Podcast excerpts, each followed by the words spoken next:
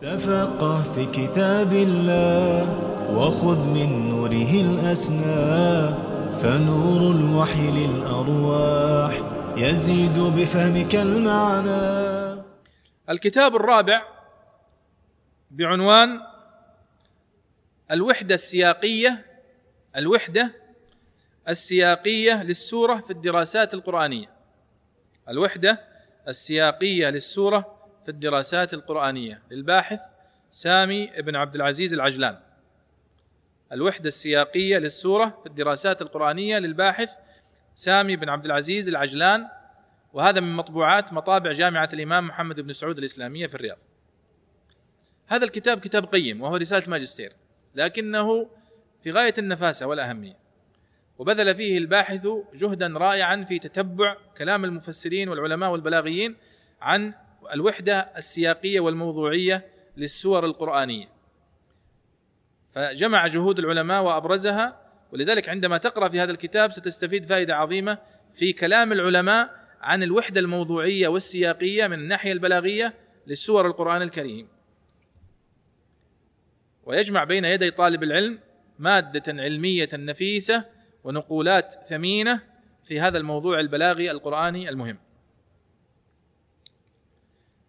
آه الكتاب الخامس هو كتاب عالي الحقيقة ونفيس وعنوانه البلاغة القرآنية في تفسير الزمخشري.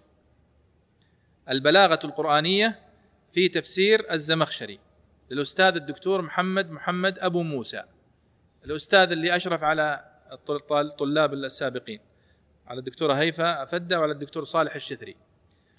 الدكتور محمد أبو موسى أنا ذكرت لكم في آخر هذه الورقة عدة أسماء من أسماء الباحثين والعلماء الذين أنصحكم بقراءة مؤلفاتهم كلها.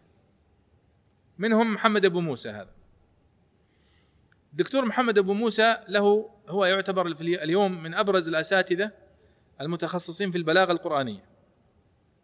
وله أكثر من عشرين كتابا في هذا. منها كتابه هذا هو أثمنها البلاغة القرآنية في تفسير الزمخشري. تفسير الزمخشري هو عمدة كتب التفسير في البلاغة. ولكن عيبه أو العيب الكبير فيه أن مؤلفه الزمخشري معتزلي ومجاهر ببدعته وداعية إليها. ويسخر من أهل السنة ولا يترك مجالا يسنح له إلا ويسخر ويلمز. فهذا عيب يعني كبير. لكنه من حيث البلاغة القرآنية والتنبيه على الأسرار البلاغية لا يجارى ولا يبارى ولا يشق له غبار.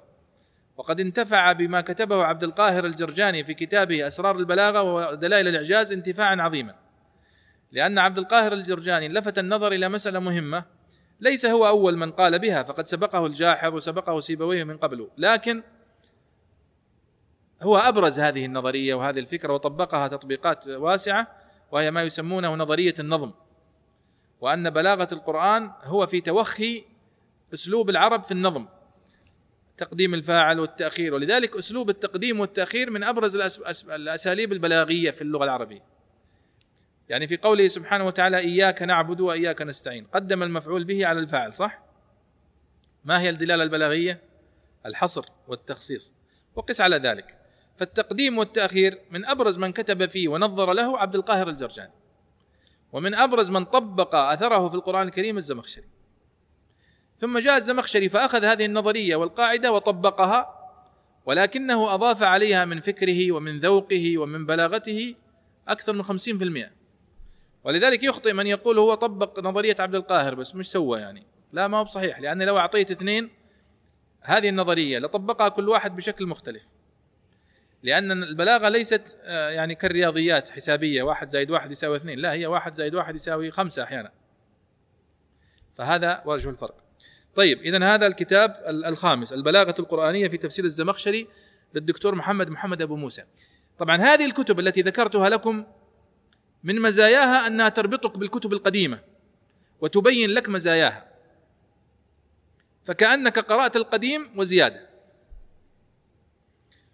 وأنا شخصيا لا أؤمن بأننا يعني نتوقف عند الكتب القديمة ونكتفي بها على فضلها وجلالتها وأهميتها.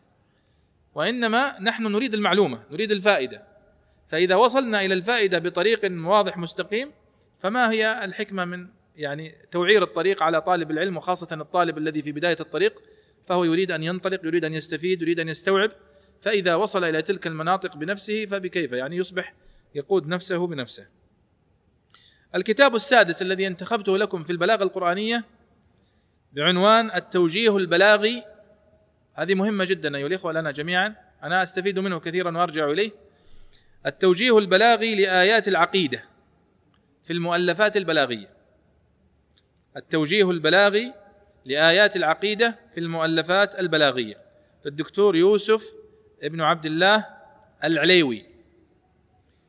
يوسف بن عبد الله العليوي هذا كتاب مطبوع في جامعة الإمام محمد بن سعود الإسلامية يباع أيضا وهو رسالة دكتوراه. وفائدته ما هي؟ أنه استتبع الآيات التي تتعلق بالأسماء والصفات والعقيدة وتكلم عن توجيه البلاغيين لها والتوجيه الصحيح لها عند أهل السنة والجماعة. نعم. فهو ينبه الطالب والباحث على الخلل الموجود في كتب البلاغة التي كتبها المعتزلة وهم كثيرون أو الذين كتبها الأشاعرة أيضا ونحو ذلك. وجاء فيها بالرأي العلمي لأهل السنة والجماعة. فهو مهم جدا يفيد من يريد أن يقرأ الكشاف للزمخشري أو يقرأ البيضاوي أو يقرأ غيرها من كتب التفسير. هذه ستة كتب انتخبتها لكم فيما يتعلق بلاغه القرآن وهي مليئة بالعلم وفيها فوائد كثيرة.